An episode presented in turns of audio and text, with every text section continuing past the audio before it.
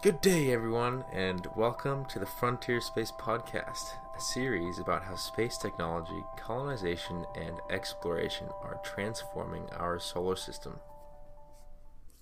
Good day, Pete. Welcome to the Frontier Space Podcast. Fantastic. I've always wanted to be on the frontier. Awesome. Yeah, are you enjoying? California, but it was in the '60s, and that's the other that just last century, not the one before that when they found gold. So I, I've had to really search for frontiers like scuba diving and mountain climbing and stuff like that. So I'm I'm there. I'm ready to help you. Amazing. Uh, yeah, there's something really fascinating about the frontier that uh, really uh, engrosses us and and and, and immerses us in, into the frontier. Um, and I believe that's a characteristic of humanity. And so the movement off planet has multiple levels of uh, intrigue. One is we really have to move off planet to save the species. Uh, something catastrophic will happen, so we've got to do that. But there's also the spirit. You know, if we're exploring, the human spirit is up, uplifted and so if we have a few people on the moon and a few people going to Mars and stuff like that, the young people will look up and say, "Oh, that's an interesting life," you know, and they'll have hope for the future. So I think the frontier is remarkable. And in today's world, the frontier is right on your television screen or your computer screen. So everybody's going to be involved, no matter where you are in the world. Uh, it's not like frontier in the old centuries where you came back after three or four years and then told stories in a pub. You know, it's it's real time. You know, when the first women touched down on the moon for NASA's Artemis program, that'll be global. You know, it'll be it'll be remarkable. Yep. Yeah. I hope they can make the 2024 deadline, but um, yeah, no, it sounds like these these space elevators could be one of the most meaningful avenues and bridges toward getting to the frontier. I believe that's an understatement. It turns out a space infrastructure that's permanent will enable missions that essentially can't be done with rockets. And I'm going to talk about that in my talk too. But the, the kicker is if you have a permanent infrastructure similar to a bridge like the Golden Gate Bridge going across to San Francisco, it's permanent. And you know it's going to be there. You just go up and down try traverse the space and it's just going to be a remarkable stimulus for economic development. And so the economic question is not really how much does the bridge cost because that's trivial. It's what will happen when the bridge exists. What type of enterprise will develop what type of activities will occur. And so it's the economic growth in the future that counts, not the cost of the stupid bridge. Yeah, and um, what what exactly are we talking about? You know, what is this okay. uh, space yeah, elevator thing? let me jump into a few points. I've just got a, a few words that I've developed and try to cut down uh, the time it takes to explain what a space elevator is, what the remarkable aspects are, where we are in the development of the space elevator, and you know, and how it's coming along. So let me just you know talk for a few minutes here. I'd like to welcome everybody. Uh, I am pleased as a president of the International Space Elevator Consortium to present the current status of the modern day elevator inside this Frontier Space podcast. My background is simple. I have 50 plus years within the space arena, and I have been at the beginning of two other successful mega projects. I have tested, broken, fixed, launched, and operated space systems. Now I am passionate about and lead a team that will build a space elevator permanent space in infrastructure. My goal today is to explain what the modern day space elevator is and its vision for the future while bringing the listener up to speed on progress. Please remember that much of the background information that I'm using here is presented on our website in a form of year long studies, uh, reports, study reports. such as the one entitled Today's Space Elevator. These are available in PDF downloads for free at isec.org, iscc.org. Much of your questions will have been explained in many of these documents, especially the recent working document entitled Starting Now Space Elevators Entering the Engineering Development. Now, that's going to be a document that is continually updated because it's an engineering document. This one also answers so many questions, such as how are we going to operate safely in the atmosphere? How about in the space debris environment or at GEO and beyond? Many, many of those questions are just sitting there with some answers. Let's start by understanding the essence of the modern day space elevator. If one were to think of space elevators as evolutionary in humankind's departure from the Earth, then one starts to recognize that we really, with with all uh, journeys, have a classic first step. The point is, we are taking that first step now by moving into the second phase of developmental programs, the big time testing arena. The space elevator is also revolutionary in that it changes the equation of delivery. The dynamics of massive tonnage versus the limiting rocket equation becomes the liberating movement of logistics cargo by electricity while fulfilling customer needs. It has so many promises and is seen as an enabler for so many dreams that it must be pursued. But first, let's talk about one example that will explain what this revolutionary step is and how space elevators can enable a program. We just recently completed a study called the Greening, uh, Green Road to Space. And we looked at the programs that could be enabled by a space elevator that cannot be reasonably done in a, in a reasonable time with the restrictions of the rocket equation. It's called the Space-Based Solar Power Program. We looked at this because if we implement the Space Solar Power Program, the health of the Earth's environment will be improved significantly. It turns out that John Mankins, Dr. Mankins, who's running a lot of the uh, SSP programs, has stated that the extensive SSP program can stop global warming. We're talking stop and possibly reverse it. Previously, the uh, SSP experts recognized two significant development factors. One is a massive program with acres of solar cells at GEO would require 5 million tons delivered to GEO. Each individual prototype satellite that they have, that they're talking about today, is 10,000 tons. Now, let's put this in perspective. We've only lifted off 22,000 tons in the history of mankind from 57. So each satellite in the SSP program is half of what we've done in the past. Now, let's go back to the statement.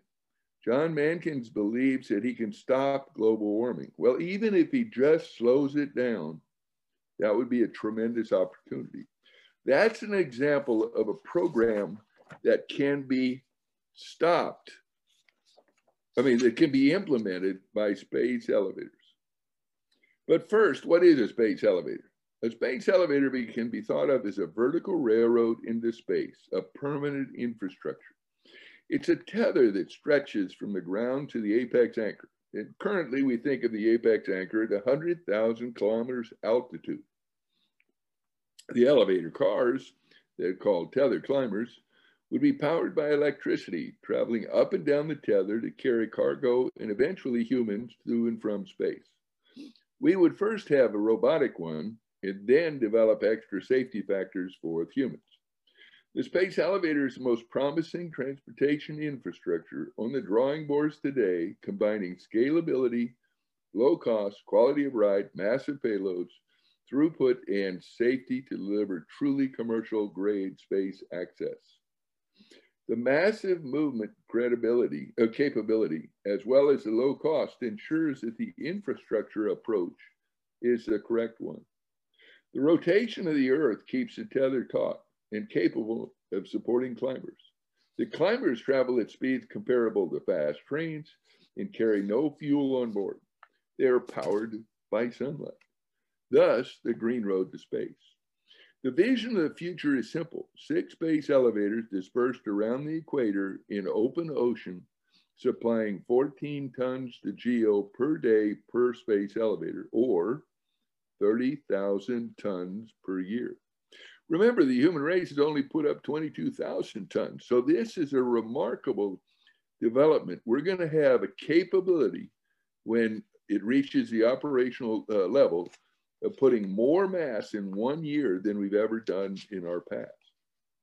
Then the future, we see the capability growing to like 200,000 tons per year. Let's put that in perspective. Mr. Musk wants to move 1 million tons to Mars. He wants to do it at 100 tons per vehicle. But now remember, each one of those vehicles has four other ones to support it before it can go to Mars.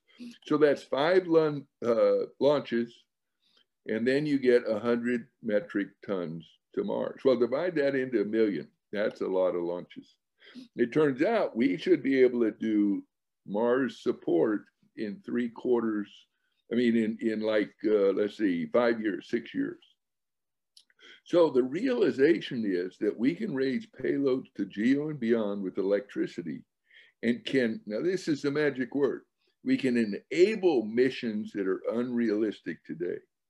Massive movement of uh, cargo. And we do it in a green manner, uh, supporting the environment on the earth. Okay, as we go through these discussions today, I'd like you to remember a few things. One is space elevators can be built. And we also have concluded that space elevators are necessary. Now, we've come up with the word essential in today's world. The last year, essential has become very interesting word. We believe space elevators are essential to fulfill the missions of many.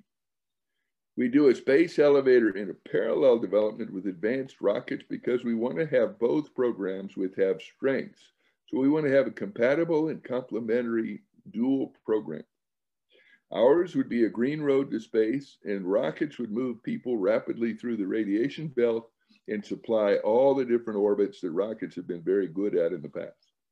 We want to be the second lane in the road to space that Mr. Bezos is building and also NASA, the Russians, the Chinese, everybody else is building. The first statement is easy to discuss. Our ISEC team has been addressing the technological feasibility situation since 2008. In recent times, the team has begun an open dialogue with those, with those members of industry, academia, and others who could be the deliverers of the different space elevator solutions. Uh, these readiness assessments that we've looked at show that we are ready to proceed. I believe the space elevator is closer than most people think because we have entered the engineering development phase. Now, that's the phase where you do the big testing at the segment level. So, we're going to have to set up demonstrations where we show the tether, demonstrations where we show the tether climber, and things like that. But we are at that stage. We are ready to start testing. The ISEC community believes strongly that it is necessary to initiate development now. The space elevator research has grown the, the body of knowledge exponentially since 98. We're entering the phase where testing will be the mainstream for progress. Much to do, of course, many challenges, of course, but we need to start that.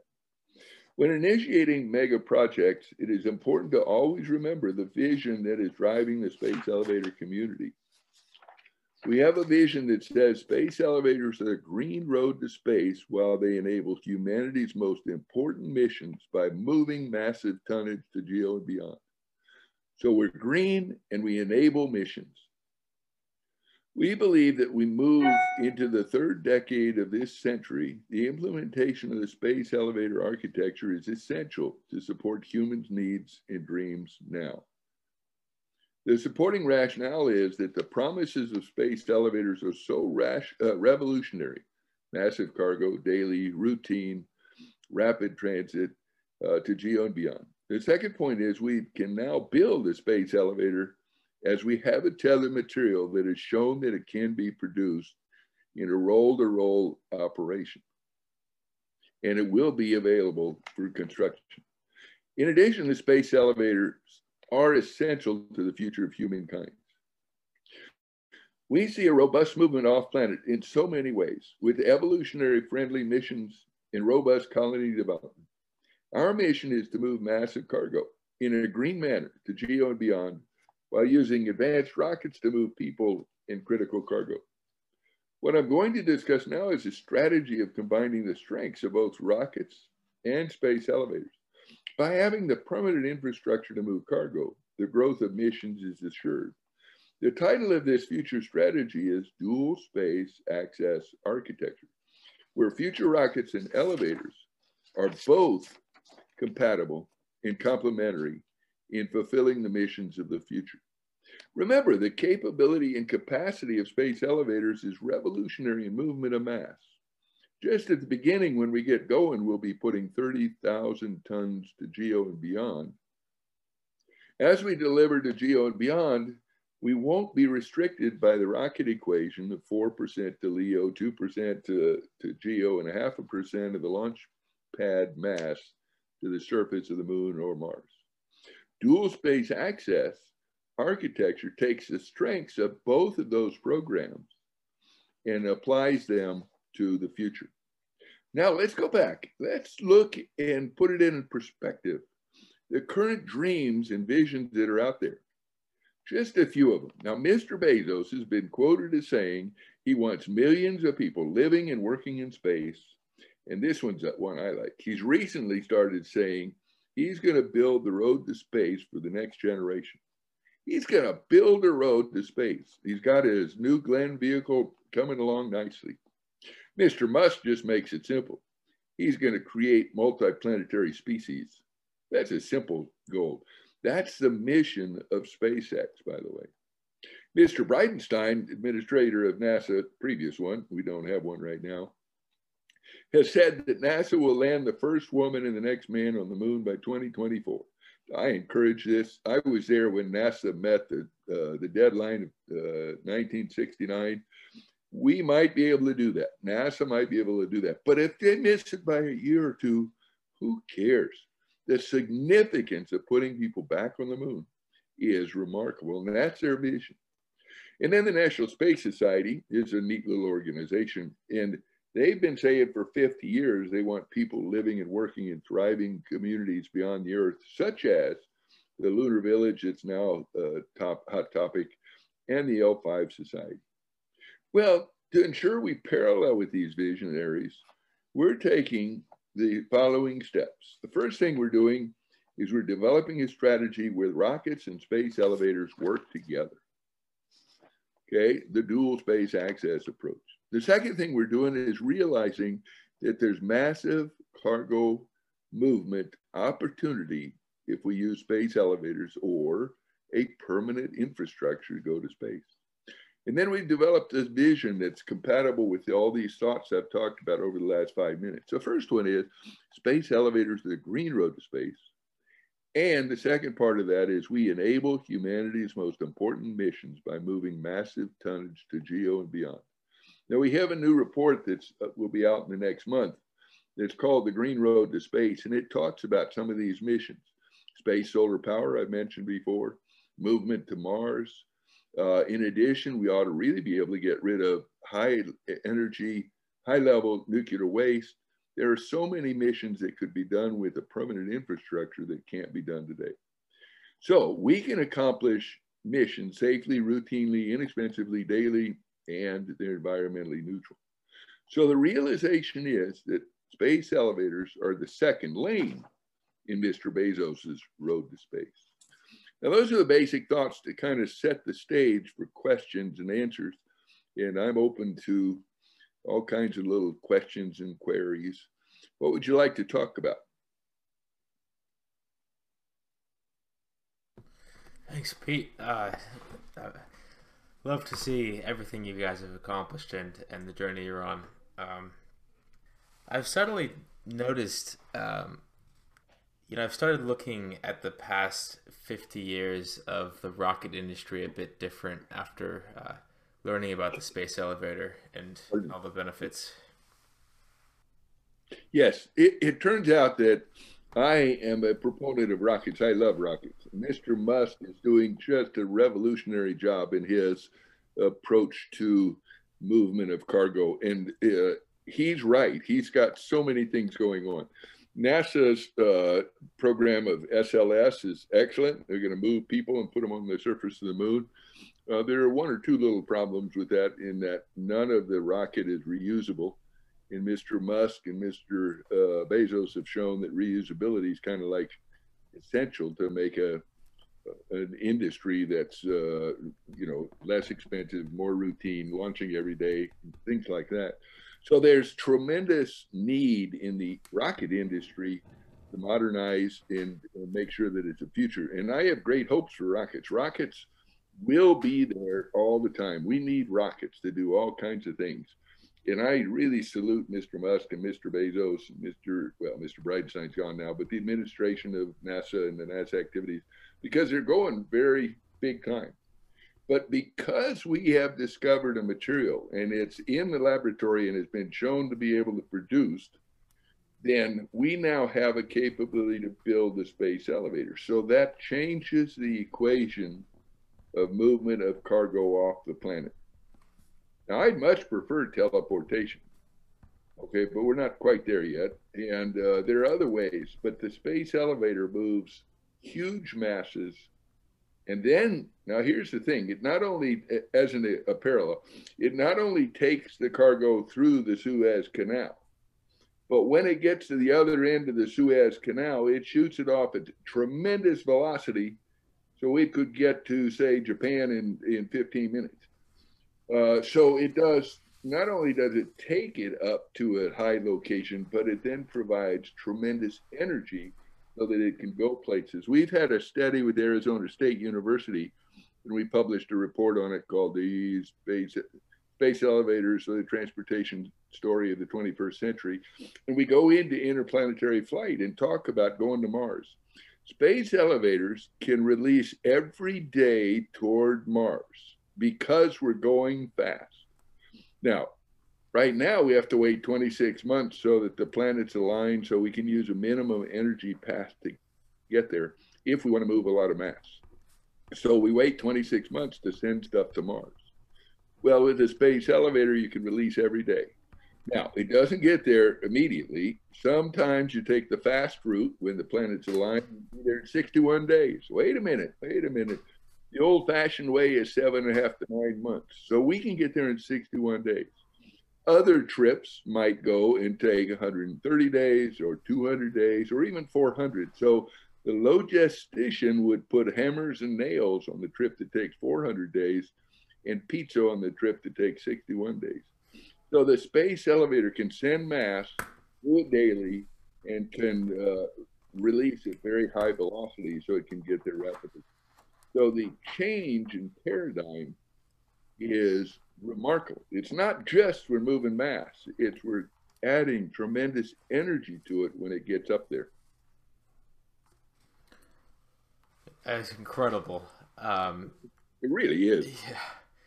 And I remember, I recall uh, um, watching one of your YouTube videos about um, the amount of energy at the release or or the apex of, of the space elevator um, to to be around twice as much energy at, at release with a delta V of, of around 7.76 kilometers per second. Yes. yeah. Awesome. Well, to take that thought even further, which was beyond me, I used to teach orbits way back in the uh, last century. Anyway, who said that?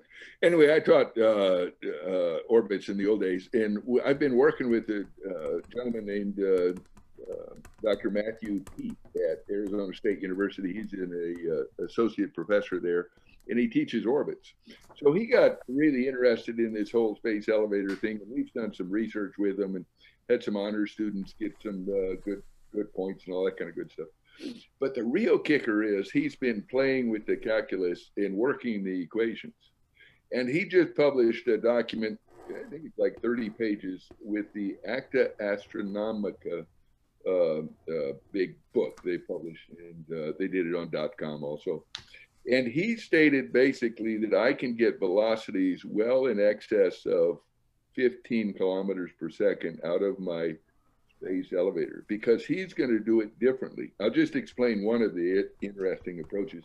He has four tiers. The way I was thinking about it is tier zero. That's just a baseline. You take it up to the apex anchor and you stop it there and you refuel it and you release. So that's that's basically the velocity of the apex anchor. What he wants to do is release it from the geosynchronous and have it go along the string all the way out to the apex anchor, but have it accelerate all the way. In other words, just don't have any friction or just have it accelerate as it goes out. So now you're doing the toss as well as acceleration outward, and it gets to tremendous velocities. And he can release it there and he escapes the solar system with ease. Just leave the solar system, no, no fuel required.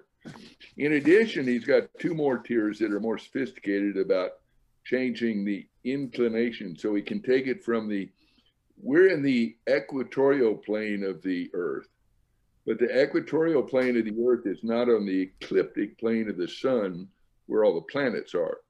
So we can have high velocity, but we have to time our release so that it can be consistent with where the planets are. Now, it turns out that Dr. Peet has figured out how to change the angle of release from the apex anchor and do a joint in uh, ecliptic plane release instead of just an equatorial plane release. Fascinating discussion, but what it does is it opens up so that he can offer any planetary scientist to any planet within a reasonable time every day. Now, if you know anything about going to the other planets, the answer is we can't get there most of the time. And when we have an opportunity, it usually takes seven or eight years to get to any of the outer planets. And he's saying I can get them there very fast at 15 kilometers per second release.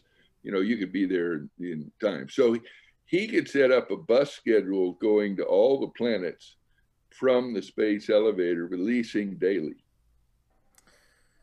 Well, I, look forward to hearing those discussions. Uh, it's exciting, and and and for comparison, the um, uh, rockets t- rockets typically have a delta v of of three kilometers per second um, at the apex uh, or, or um, departing Earth's atmosphere. And, and but uh, would imagine there might be a uh, if you're departing at 15 kilometers a second, it might be a challenge of slowing down upon arrival.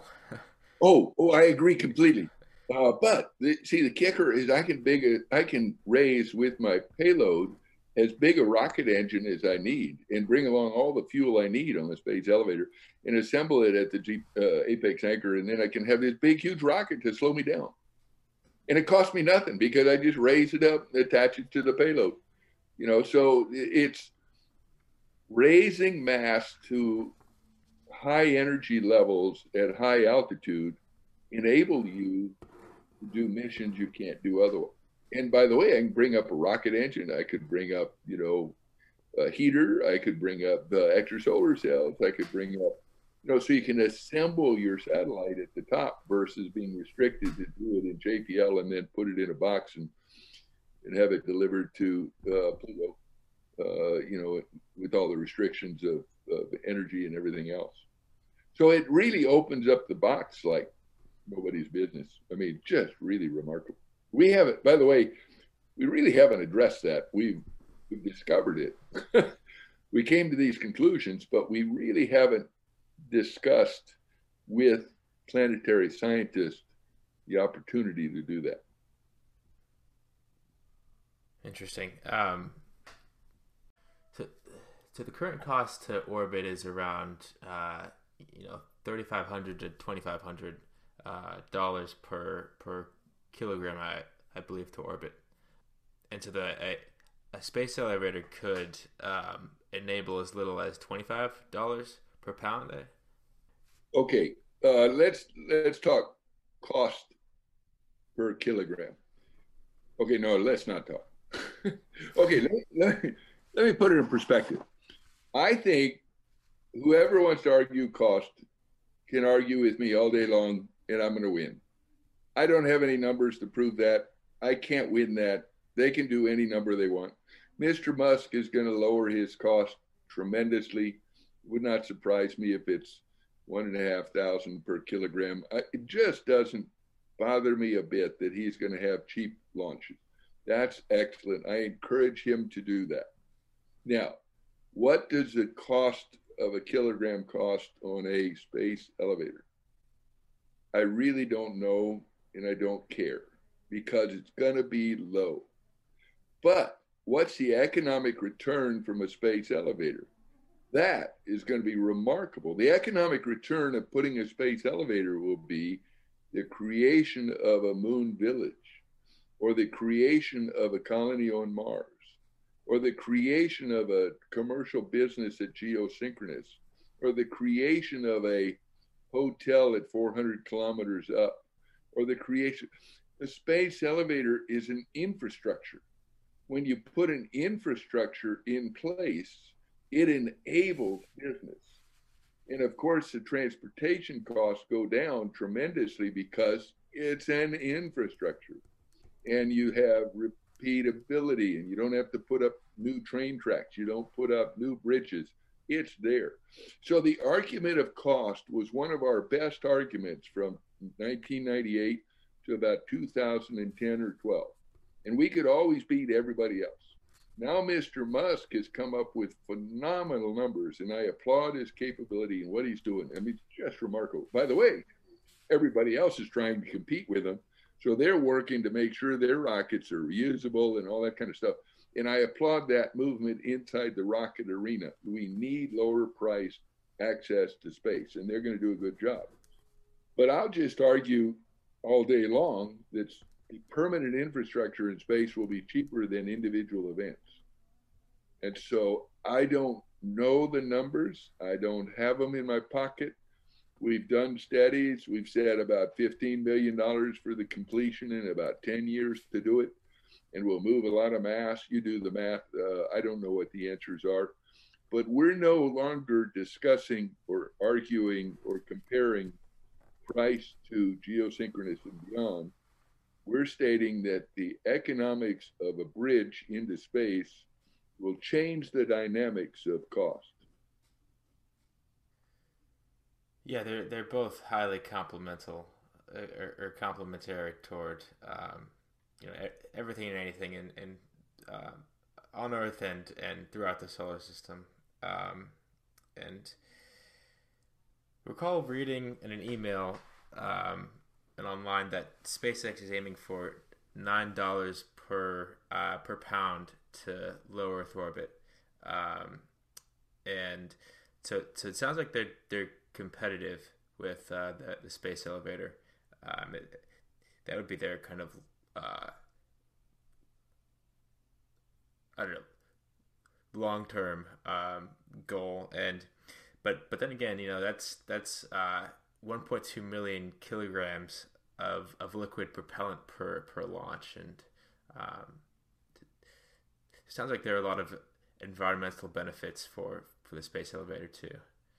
Yes, in fact, the discussion in our last my last opportunity uh, in a uh, in a uh, webinar, uh, the question came up. Uh, well, we can do it so much cheaper into LEO, but we should start talking about the total cost for activities in LEO and activities uh, going to GEO and beyond. I'd like to compare to go to Geo and beyond. That way it's simple. We don't do Leo. We just can't do it very well. We're in an equatorial plane. We release something any place along the uh, train. Uh, it goes into equatorial orbit. So we'd have to have a rocket to move it into. So it's really smarter to go rockets to low Earth orbit. So we really don't care about Leo. But but let's just talk about the cost of doing a single launch or the cost of doing a single liftoff. The answer is there's the uh, the physical uh, dollars per kilogram. That's a cost. There's the environmental impact. There's the uh, the uh, increase in uh, low Earth orbiting debris because rockets, even if you have fully reusable, they drop bolts and everything else off and stuff like that. So we've got to worry about that. So there are lots of issues that deal with the total, in quotes, cost of doing a mission. And so the idea of having a permanent infrastructure where you just drive up in a boat, you take the payload and put it in a box, and the box goes to space, uh, is so green. I mean, the environmental impact is actually negative because we've sequestered all that carbon in the tether. Uh, so we laugh about that. We've taken a lot of carbon out of the atmosphere and put it in the tether. And uh, and then there's the aspect of uh, not burning rocket fuel to gain energy and gain altitude. And so if you compare the total cost, environmental as well as price, as well as opportunity of event and the consumption of fuel and you know all that kind of stuff, then I'll play with anybody. I'll compare with anybody, and it's fine. We we can argue six ways to Sunday. But my position is we need both. We need rockets and we need space elevators. Excellent. And um, I was wondering how much mass and volume uh, per elevator or pod could the first uh, few space elevators lift? lift okay. Yeah, let's let's talk about that. The the answer is we don't know. okay, why is that? we don't have funding yet, so we don't have a program yet, so we don't have final engineering answers that come from customer demands. You know, to really have an engineering program, you need to say, what does the customer want? Okay, so, you know, so the answer is up in the air now, but let's be a little bit firmer than that. We've got really good, smart people that have been working this, and we took another approach. Instead of looking at customer demand down to what we need, we looked at what's the capability of the tether, material strength. What can it hold between the geosynchronous altitude and the surface of the ocean? So it's a mass consideration. So we looked at the strength of materials and the material that we would use, and then looked at the size of tether climbers to do that. Then we asked the engineers if I could do, let's just pick a number 20 metric tons. Oh, by the way, that's what Dr. Brad Edwards picked in 1999 and 2000. So we've been consistent with that. And all the studies we've done have confirmed that Brad had the right answer, preliminary, the right preliminary answer. Okay, so we've consistently come up with 20 metric tons as the mass of the tethered climber with payload. And then we asked the good engineers if we have 20 metric tons allowed to be in the tethered climber, how much needs to be in motor, battery, wheels, you know, the, the box around it and everything else. So we broke it down as 20 metric ton is allowed. What do we need for mass to raise the climber? The answer comes out six metric tons apparatus to move the tether. I mean, to move. So if you say six from 20, that means you have 14 metric tons of payload capacity. And it was driven by the engineering calculations with mass and tether uh, capability and things like that. And so we did that study in 2013. We showed how space uh, solar powers could be spread, solar panels could be spread out to get the required energy. The energy would drive the motor. We had the motor size, which would drive the wheels, and the wheels gripping the tether. And so that's the number we came up with. As I said earlier, we don't have a big set of money to finalize customer needs and then finalize designs. We're at the preliminary, we have answers. Now we've got to set up a program, get funding, and go from there. You briefly mentioned the carbon sequestration that would be a benefit from the manufacture of, of the cable or, or tether. Um, could you elaborate more on well, the, the cable manufacturing is, and, and is called single crystal graphene at the present time. Now, I just learned from the graphene journal that there are multiple hundreds of materials that fall into the category of two dimensional. This is a brand new material characteristic that was discovered in 2004, Nobel Prize in 2010. And what it is, is a single atom thick, single material that is grown horizontally and you pull it out of the furnace and put more carbon in the left side and you pull it out to the right. And my friend, uh, Adrian Nixon, who is editor for the journal, uh, a royal chemist in, in England, he claims that he could make it 100,000 kilometers long. Now, that would be a single molecule. Okay, it just blows my mind. This is all new. This is all created in the last three to four years. And he said, you just pull it out and continue to put it on a roll. And, uh, you know, and I was kind of laughing about him. And then we had a meeting about three weeks ago with a company in Oak Ridge and they showed how they have a reel-to-reel production capability of polycrystalline graphene, which is very close to ours, what we need, but it's the same process. So uh, the chemist there said she could probably do it the same way. Of course, this is embryonic and they got to really work on it and everything else. There's a lot to be done. But the idea is it's a single molecule thick, and as long as you want it and as wide as you want it, you just set up the process. Now, that's a single molecule thick.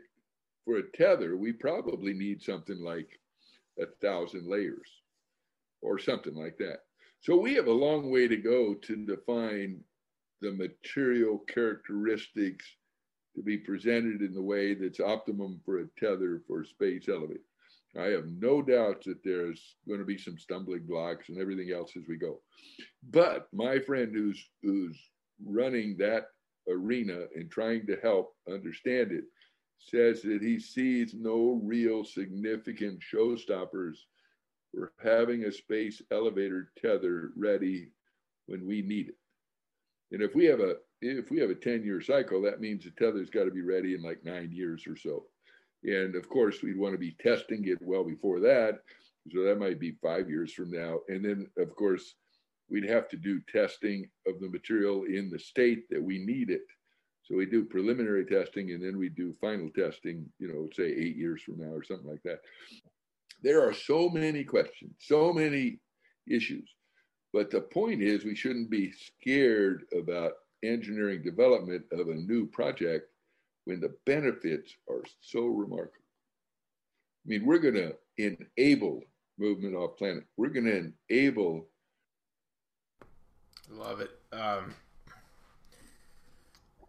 you know, it's unfortunate that space elevators ha- have largely been excluded from, from most movies.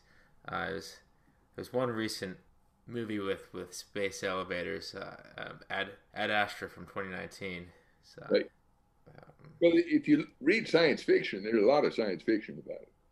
But what's exciting about a space elevator? Well, blowing it up and having things fall and stuff like that. You know, it's just uh, that's why they have people blowing up buildings and stadiums with people in them and stuff like that. That's the exciting part. The responsibility of the owner of the space elevator is to make sure it's safe. And of course, we'll have all the standard rules for safety and all that kind of stuff. We'll inspect all the payloads, make sure nothing's going to blow up, on payloads and all that kind of stuff. But you know, you still have terrorism, so you're going to have to have a special ops type force, not special, not a government force, but you know, and a, a protection force, security force to make sure that nobody does that. I don't I don't really see a problem with that because we're going to put it in the middle of the Pacific and it's going to be going straight up. And if you run an airplane into it, it's to just sever the wing off. It's not going to hurt the space elevator. so, so uh, you know, running an airplane in it's not a good idea. Uh, and so they'd have to attack the Earth port and that's when we have security forces for that. Nice. And so you mentioned the middle of the Pacific, uh, but but why should they the space elevators be positioned along the equator? Okay, the, along the equator is very simple answer. You're rotating the Earth, and you want the string to come out from the center of the Earth out as far as you need it, and as a rotation to keep the apex anchor pulling it and have a stiff thing. If you take it off the equator, uh, now we're getting into math and all that. If you take it off the equator at the bottom and move it north or south, there's a cosine factor there on loss of payload capability lift because you're no longer just raising it up, you're actually moving it left, right, and adding different capabilities. So you lose payload capacity by moving it off of zero latitude. And so we always thought we just put it on the on the equator someplace. And then we've always thought that if it's in the middle of the ocean out in the Pacific, we have a tremendous benefit for environment. Turns out there are places in the Pacific that have not seen any lightning in 100 years, has never seen a hurricane because the hurricanes work on the, the beyond the, you know, above and below the equator where they get wind motion. And so you haven't ever seen a hurricane. You don't have uh, any clouds forming and rain because there's no mountains to force air up and all that kind of stuff. So it really is a Pacific part of the Pacific. There's equivalent places in the Atlantic and in the uh, the China Sea, but the Indian Ocean. And so there are equivalent places around the globe that could have uh, could support space elevators and have minimum weather, minimum uh, activities, uh, rogue waves. They've never seen it in those areas, you know. So, so it's it's really a remarkable place basically south of Honolulu, someplace along the equator. Besides, as a scuba diver, I'd love to go down there and try that. yeah, you were mentioning you have like uh, hundreds of dives.